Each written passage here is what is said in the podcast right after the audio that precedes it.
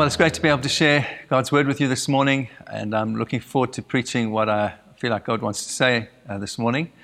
Um, I've called the message very simply an offer of greatness. Um, and God really does offer greatness to all of us. Uh, and it doesn't look like what the world says is great, but there's an offer for every believer that we can be great in God's kingdom. And I'd like to explore that with you this morning. Uh, and we are in our journey, as you know, through Mark. We've arrived in Mark chapter 9. And I'm going to look at verse 30 to 36 with you this morning. And that's where Jesus kind of addresses this subject directly with his disciples. And so I'm reading from the NIV, and it says in verse 30 They went on from there and passed through Galilee. And he did not want anyone to know, for he was teaching his disciples, saying to them, the Son of Man is going to be delivered into the hands of men, and they will kill him. And when he is killed, after three days, he will rise. But they did not understand the saying and were afraid to ask him. And when they came to Capernaum, and when he was in the house, he asked them, What were you discussing on the way? But they kept silent, for on the way they had argued with one another about who was the greatest. And he sat down and called the twelve, and he said to them, If anyone would be first, he must be last of all and servant of all. And he took a child and put him in the midst of them, and taking him into his arms, he said to them, Whoever receives one such child in my name receives me, and whoever receives me receives not me, but him who sent me. It's just a beautiful passage uh, where Jesus really uh, highlights what it means to be great in his kingdom. And we're going to look at that now together. Uh, as you can see from the context of the, the portion, Jesus is still traveling. If you remember, uh, there had been the experience of the transfiguration with uh, Peter, James, and John. And then after that, he uh, healed a little boy who was ill from a very young age. And John so wonderfully looked at that scripture last week and encouraged us to see that it was as much about the Father and his struggle to overcome unbelief as it was about the healing of the little boy. And I really would commend you to catch up with John's message if you missed it last week. But these verses here that we read this morning, they really do mark a milestone in Jesus' journey. It's a turning point. Uh, remember, up to this time, he'd been trying to avoid Herod and the Pharisees. He didn't want to um, get into contention with any of them. And so he'd removed himself geographically and had been in the north of the country. And now he leaves the safety of the north and he takes his first steps towards Jerusalem uh, in an inevitable way, moving towards the cross and the death that he was awaiting. And uh, we see also in verse 32 that he gives a second prediction about his, his death and resurrection. And still, it says the disciples don't understand. And as, as we've been looking at Mark, part of the, the big question of Mark is the unfolding identity of Jesus and how his disciples have struggled to come to terms with who he is and what it means for him as Messiah. And still, here we see they don't yet fully understand um, what is true, the true meaning of his discipleship is. And they're still thinking of this, this, this uh, messiahship in an earthly kind of way. And they're kind of arguing along the road and seeing themselves really as ministers of state in this new earthly kingdom that Jesus is going to bring. And I've got no doubt they were probably uh, arguing about who's going to have the highest position and who is going to do what. And so they haven't really understood fully what Jesus is talking about in terms of his kingdom and what that means and what it means as for him as Messiah. And so this results in a serious disagreement between Jesus and his disciples. Uh, and they are more or less convinced that Jesus is just being you know, pessimistic about his life. He's not really going to die, and he's just being unduly concerned. Um, and so it seems that they're afraid to ask any questions because remember the last time uh, Peter had confronted Jesus about um, this, his prophecy of his own death, Jesus had rebuked him severely and said, Get behind me. And he called Peter Satan. He said, Get behind me. You are not representing God's will for my life right now. You are acting on behalf of the devil. And so I'm, I'm not surprised that they were a little bit nervous to ask any other questions because they didn't want to be rebuked by Jesus again. But along the way, they've been arguing. They've been talking about greatness. And uh, I was thinking about that. It's, it's often interesting that I think many people uh, do pursue and want greatness for their lives, but they don't want to admit that they're ambitious for greatness. Uh, and uh, at least the disciples are making obvious what is in their hearts. But do you notice that in Jesus' response, what he does, and, and the language is very interesting here, because it says that he sat down and he called his disciples to himself and then he began to teach them. And why that is so important is because when a rabbi taught as a rabbi, or when he was teaching his disciples, he never stood to do that. When he was making a pronouncement about something, he would always sit down and call his disciples to, to himself and then begin to teach them. And so it's a very pointed, lang- pointed language here. It's, it's saying to us that actually this is a moment of instruction that Jesus is wanting to make very clear to his disciples what he wants them to understand. And so he deliberately sits down and uh, he begins to teach them and discuss with them and say, You want to know about greatness in, in my kingdom? Well, let me tell you what greatness in my kingdom looks like. It looks like nothing that you think greatness is. And he says some very amazing things that I'm, i hope um, we, can, we can understand this morning. But the first thing he says is quite plain in verse 35. He just says that in his kingdom, greatness is unlike anything uh, of the world. Because he says if anyone wants to be first, that's to be great, he must be last, and he must be the servant of all. So that's the first thing. It, uh, greatness in God's kingdom looks unlike anything that the world has to offer in terms of greatness. And secondly, it's an offer that's made to anyone. And this is amazing. It's not just to special people, it's not to just to gifted people or powerful people or wealthy people or politically minded people. You know, Jesus says it's available eh, to anyone in the kingdom. Anyone who wants greatness in the kingdom can be a servant of all. And that's the invitation is for every believer to pursue greatness for their lives. And so I want to point out three basic things that Jesus says, and then we're going to look at a couple of examples where that is clarified through some stories that happen in the second half of the chapter as Jesus clarifies this thing of what greatness looks like. And the first thing that Jesus says is that greatness in God's kingdom involves humiliation in some way. And uh, I want to clarify that word humili- humiliation and what I mean by that. Um, it just says very plainly in verse 35 whoever wants to be first must be last. And so this is how it works in the kingdom.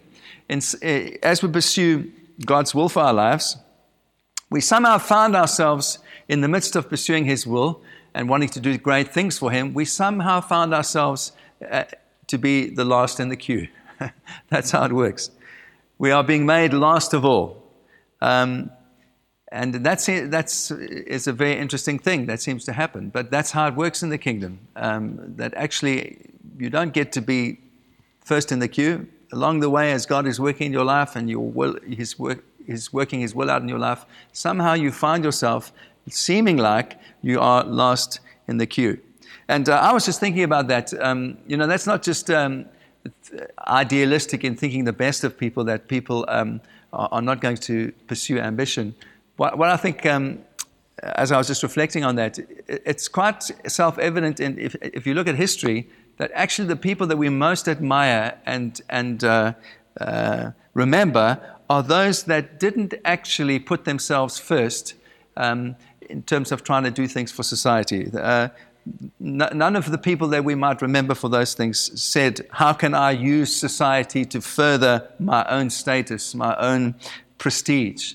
Rather, they said, How can I use my gifts to help improve society? And those are the people that we really remember with fondness and with these people did great things for the world. And so, true selflessness is rare, but when we see it, we remember it and we mark it in our minds. And that's what Jesus is saying. He's talking about a selflessness in how we use our gifts for the kingdom. Um, Paul, too, knew what it meant to be last of all. Remember, we studied Philippians recently, uh, Philippians 3, verse 8. Paul says he had suffered the loss of all things.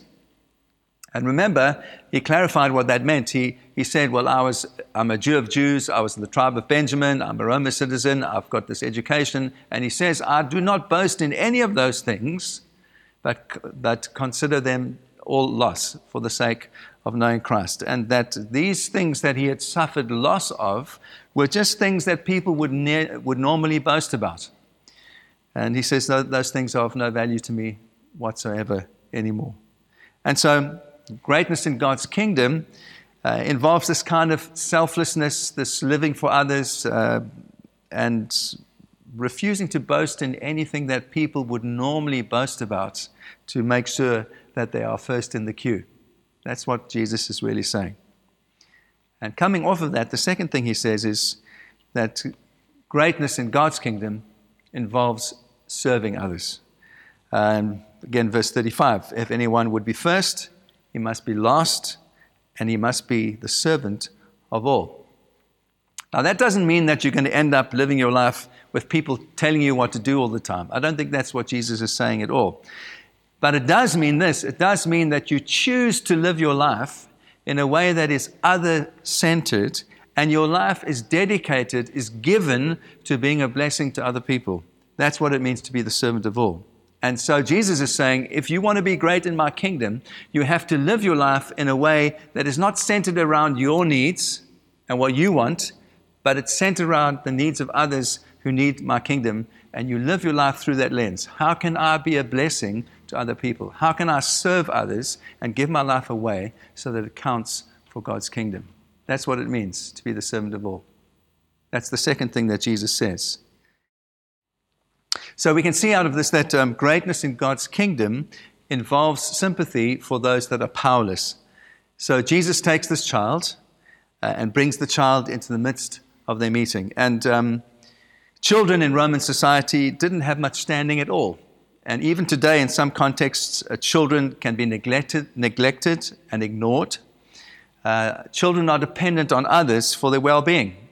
They're dependent on, others to care for them and to have their best interests at heart. So, in a real way, uh, we, children cannot do anything for us. We need to do things for children. They must have things done for them in order for them to live their lives uh, in a positive way. And so, through this action of bringing this child into the middle of the meeting, Jesus is demonstrating something. And he's saying this Whoever welcomes the poor, whoever welcomes ordinary people, people who don't have much influence, people who don't have much wealth or power, people who need things done for them, as you do that, you're welcoming me. And then he goes further and he says, actually, more than that, you are welcoming God as you do that. So, greatness in God's kingdom involves an attitude towards those that are despised, towards those that are relatively powerless in society, and Jesus is saying, No one is great in my kingdom who only chooses the powerful and the influential and the wealthy or the cool as friends. No church is great that only wants those kind of people as, it mem- uh, as its members. And so there's a warning for all of us here. It's easy to cultivate friendship with a person who can do something for you and whose influence can be useful for your life. And it's also equally easy to avoid friendship with the per- kind of person who inconveniently needs your help. So it's easy to curry favor with those that are great and have money and wealth and power, and then neglect the simple, ordinary, humble person uh, in the street. And so Jesus is saying, in in effect, he's saying that we ought to seek out those who can't do anything for us, but for those that we can do something for. And it's his way of saying that as you do that, you are seeking friendship with me, Jesus, and ultimately you are welcoming my Father as you do that. And I don't know if you remember uh, Matthew 25 40, but remember Jesus says this there. He says, Just as you do this for one of the least of these who are members of my family, you do it for me. It's another way of Jesus saying the same thing. As you welcome those that are powerless, without influence, you're doing it to me. And so let's remember that as we continue to build our church community together. Um, it's great that the, the, the, there are cool people in our church. It's great that there are people that are, are wonderfully uh, full of life and all these kind of things. But we're not just wanting to build for the cool. We're not just wanting to build for the wealthy. We're not just wanting to build for those that have influence. We want all of God's people to find a home here. And so, whatever your background, whatever your education, whatever your, your culture, you are most welcome in this family because God is building a family like his family is in heaven here on earth. And so there are a couple of stories that come after this. Remember, this is the main thought that Jesus is trying to get uh, communicate to his disciples. And there are a couple of stories that then illustrate exactly what Jesus is trying to say. And the first of those stories is in verse 38 to verse 41. And here we see, we read of a person casting out demons in Jesus' name. Um, and it seems that he's a true follower of Jesus because it says he's doing it in Jesus' name. But the disciples are really unhappy. Why? Because this guy is not part of the inner circle. He's not part of the 12. And it bothers them that this guy is doing these things in the name of Jesus. But the most fascinating thing is that Jesus is not bothered at all. And you see, greatness in God's kingdom it's free from competition. It's free from rivalry. It's free from trying to get one up on other people. And Jesus, in fact, wasn't really interested in controlling everything that happened in his name. In fact, in verse 39, he says, Don't stop the man. Uh, and he says this For the, the one who is is, not against us is for us. He's, he's actually saying to his disciples, Actually, this guy, he might possibly turn out to be a great asset in the kingdom and um, someone who ends up being our friend. Don't stop him. He's doing good in my name. And lastly, Jesus says in verse 41 uh, that any work that is genuine in the kingdom will be rewarded, because he says uh, in verse 41 Truly I say to you, whoever gives you a cup of water to drink because you belong to Christ will no, by no means lose his reward. So there's the first illustration as Jesus says, talk to them about what it means to be great in the kingdom. There's a demonstration and Jesus says, Don't worry about being competitive in my kingdom. That's not greatness in my kingdom. We're all working together for the same thing. It doesn't matter who's doing what, you celebrate wherever there's victory. Secondly, Jesus says this very powerful thing in verse 42. He says, Whoever causes one of these little ones who believe in me to sin, it would be better for him if a great millstone were hung around his neck and that he was thrown into the sea. You see, greatness in God's kingdom means that we do all that we can to avoid hurting other people. I found this such a challenge as I was preparing this week. Jesus is saying a really, really powerful thing. He's, he's not even speaking to unbelievers, he's speaking to believers, to true believers. And he's saying it's better that you lose your life prematurely and painfully than to do damage to God's people. That's really what he's saying. He's saying a very, very strong thing. And I was wrestling with that as I prepared this week, and then I was referencing my friend Michael Eaton, who I thought I would quote. And he simply says this about these verses, which are very, very challenging. He says, The true believer, that's a Christian, may suffer serious loss because of his carelessness in doing spiritual damage to others. Better be drowned than to sin in this way. That's what Jesus is really saying. And it's incredibly sobering. I want to encourage you as you live your life and as you think about God's beautiful bride, the church, let's not be those that carelessly damage other people in God's church. Let's love God's people. Let's be humble. Let's think the best of every single person. Jesus says, not me, Jesus says, Better, if you damage people in God's kingdom through carelessness, better that a millstone is, is, is, is hung around your neck. That is a very, very strong language that Jesus is using. Let us be those that do all that we can not to damage other people. That's the heart of what he's saying. And that's what it means to be great in the kingdom, that we do all that we can to avoid the danger of hurting other people. And then, thirdly, there's another little illustration as Jesus is uh, talking about this thing of greatness. Um, in verse 45, I'm sure you know this well, it says this If your foot causes you to sin, cut it off. It's better for you to enter your life lame than with two feet and to be thrown into hell. And if your eye causes you to sin, tear it out. It's better for you to enter the kingdom of God with one eye than with two eyes and to be thrown into hell. Again, the language is incredibly strong. And I think what Jesus is saying is this greatness in, in the kingdom of God takes seriously the need to cut away anything that hinders God's work in our lives. And what, what stands out for me in these, in these verses is this little phrase where Jesus says, uh, It's better for you to enter the kingdom of God. Uh, I don't think he's talking about the first step of salvation here at all. He's not talking about becoming a Christian. Remember, in the main thought, verse 33 to 37, he's talking about what it means to be great in his kingdom. That's the main thought. That's what all these things are illustrations of. And so that's continuing here. So when he says uses this phrase to enter the kingdom, it means to experience the full blessings of God's kingly power and rule in your life. That's what he's talking about. He's, spoke, speaking uh, about more than just our initial salvation. And so he uses this illustration of hands and feet. And obviously, your hands and your feet are very special parts of your body. You can't really function without them uh, in, a, in a meaningful way. And so they stand, those pictures of hands and feet, stand as an illustration for us for the things that are very precious in our lives that perhaps are doing damage to us in, experience God's, in, in, in experiencing God's kingdom fully in our lives. And Jesus is saying, better to cut those things away than to suffer punishment and to miss out on what God has for you in your life. Better to do away with them. Better to be serious about the things that are hindering your walk with God and do away with them so that you can experience the fullness of His kingdom in your life. And then the fourth thing I'd like to say is um, that greatness in the kingdom takes seriously the threat of punishment.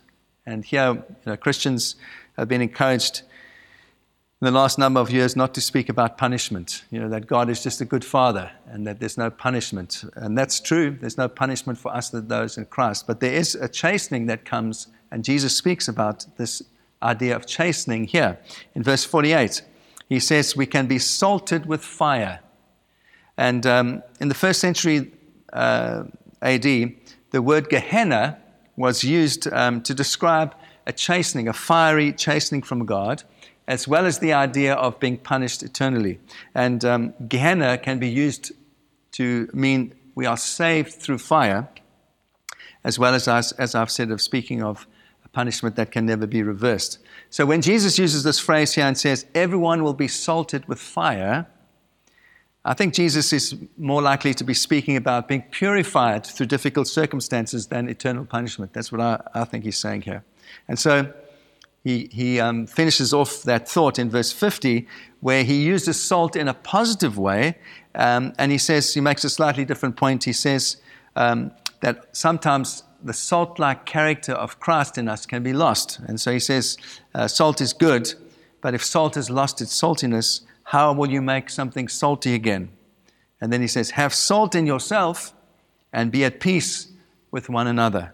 In other words, if we begin to lose our saltiness, we can expect a purification that God allows in our lives, the fiery puri- purification um, of God's chastening in our lives, so that we realign our lives again and become those that have a full heart after the kingdom. And so it's, uh, it's, uh, it's wonderful that Jesus concludes this little teaching by using this word salt in such a positive way um, to remind us that actually the greatest good in the kingdom is love. The greatest love is the highest priority. So he says, Have salt in yourself and be at peace with one another. And the encouragement to us in all things is to cultivate good, healthy, loving relationships within the fellowship of believers, the church. And so, in conclusion, then, Jesus has been trying to teach his disciples about what it means to be great in the kingdom. He sat them down. He's discussing this with them as a rabbi. And he says, Greatness in my kingdom involves not seeking to be first, but willing to be last in the queue. It uh, means that you are willing to live free from rivalry, free from competition. Greatness in my kingdom means involving Uh, your life in a way that is living for others, that you are centered on being a blessing to other people and not just what is good for you. Greatness in, in, the kingdom takes seriously the need to cut away anything in your life that hinders God's work in your life and God's holiness in your life, and that we are willing to embrace discipline and chasten, God's chastening that purifies us so that we remain salty and that we are really are salt and light to the world. And above all, greatness in God's kingdom involves cultivating love and aims for love as the highest goal in every situation. As I said to you in the beginning, this invitation this is extended to every believer. All of us can be great if we embrace this in our lives. Every single one of us can live a life that is great in God's eyes as we walk by faith and trust the Holy Spirit in our lives. That's the invitation of Jesus to you today. How are you going to respond? Jesus wants you to be great in his kingdom and for his kingdom. What do you need to adjust in your life so you can begin to live that out? That's his call for you. That's his desire for you. That every single one of us will be effective and great in his kingdom. What do you need to do today to adjust to make that begin to happen in a greater and greater measure? As Jesus works through you so you can be salt and light to this nation in which we live. Jack's going to lead us now in a final song uh, of, of, worship. We just talk about surrendering all to the Lord. Uh, and as after he's led us, uh, we're going to come back together and we're going to pray to end our meeting. But let's just reflect on these things as he leads us, as he leads us now. God bless you.